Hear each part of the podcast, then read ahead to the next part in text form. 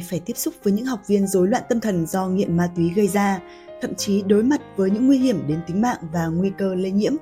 Thế nhưng, những y bác sĩ tại cơ sở cai nghiện ma túy tỉnh vẫn dành tình cảm, sự quan tâm để chữa lành cho những con người đã từng lầm lỡ. Trong chuyên mục podcast Lắng nghe cuộc sống của báo Tuyên Quang Online hôm nay, mời quý vị và các bạn cùng lắng nghe những chia sẻ về công việc đặc thù của những y bác sĩ nơi đây.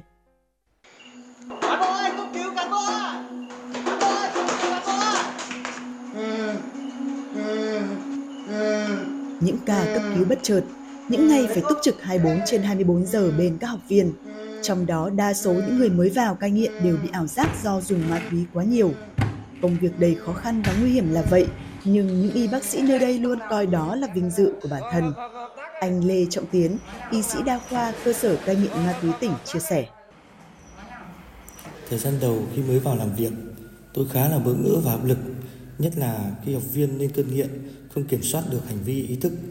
Thế nhưng sau thời gian gắn bó với công việc, tôi dần rút ra phương pháp tìm cách tiếp cận, tìm hiểu tính cách, thói quen sở thích, biểu hiện của học viên trước khi lên cơn để đưa ra phương pháp điều trị cai nghiện phù hợp nhất đối với từng học viên. 150 học viên đang cai nghiện tại cơ sở cai nghiện ma túy tỉnh là 150 bệnh nhân cần được theo dõi sức khỏe và điều trị mỗi ngày. Y sĩ Hoàng Hùng Dân, y sĩ đa khoa cơ sở cai nghiện ma túy tỉnh cho biết. Trong các giai đoạn của quy trình cai nghiện thì cam go nhất vẫn là giai đoạn cắt cơn cho học viên mới. Từng kéo dài từ 15 đến 20 ngày. Phần lớn học viên tại cơ sở là người đã sử dụng ma túy nhiều năm, có nhiều tiền án, tiền sự.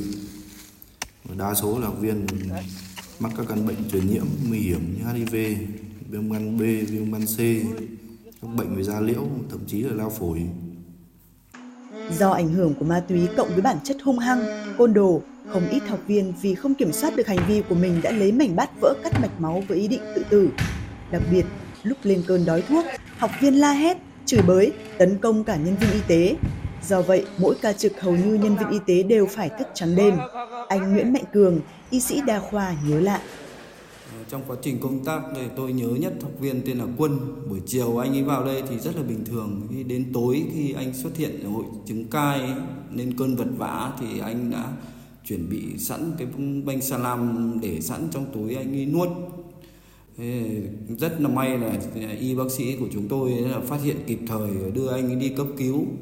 Sau khi đưa anh cấp cứu ờ, xong thì cũng chúng tôi cũng tư vấn và tuyên truyền cho anh ấy để anh ấy uh, ờ, chấp hành nội quy quy chế uh, cho nó tốt để về với gia đình. Trong cái thời gian cai nghiện thì anh ấy rất là cố gắng uh, lao động trị liệu rất là tốt. Sau khi trở về với cộng đồng đến bây giờ thì anh ấy uh, đã có công ăn việc làm đàng hoàng và thỉnh thoảng anh ấy vẫn uh, gọi điện hỏi thăm và cảm ơn chúng tôi. Với sự giúp đỡ tận tâm của cán bộ y bác sĩ nơi đây, học viên tại đây được cai nghiện, được học tập và làm việc. Anh Trịnh Quốc Đạt, học viên tại cơ sở cai nghiện ma túy tỉnh nói. Chỉ vì trước đây tôi ham chơi, thiếu hiểu biết, nên đã sa ngã vào con đường nghiện à, ma túy. Khi vào cai nghiện tại à, cơ sở cai nghiện à, ma túy, tôi đã được y bác sĩ quan tâm chăm sóc, tư vấn giúp tôi nhận ra tác hại của ma túy.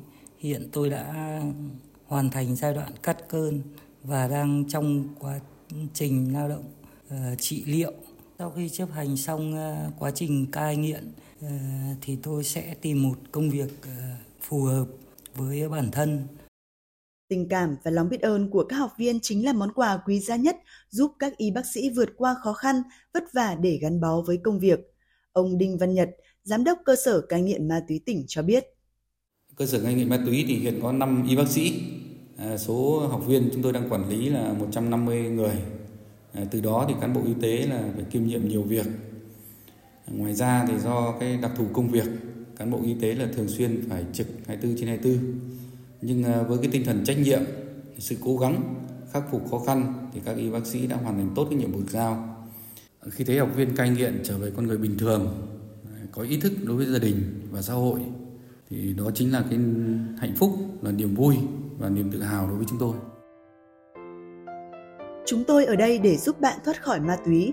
Đó luôn là phương châm nghề nghiệp của những cán bộ, y bác sĩ tại cơ sở cai nghiện ma túy tỉnh. Họ đã vượt qua những nỗi sợ vô hình để đồng hành cùng những phận người lầm lỡ trên hành trình làm lại cuộc đời. Quý vị và các bạn vừa nghe podcast của báo Tuyên Quang Online. Hẹn gặp lại quý vị và các bạn trong những chương trình tiếp theo.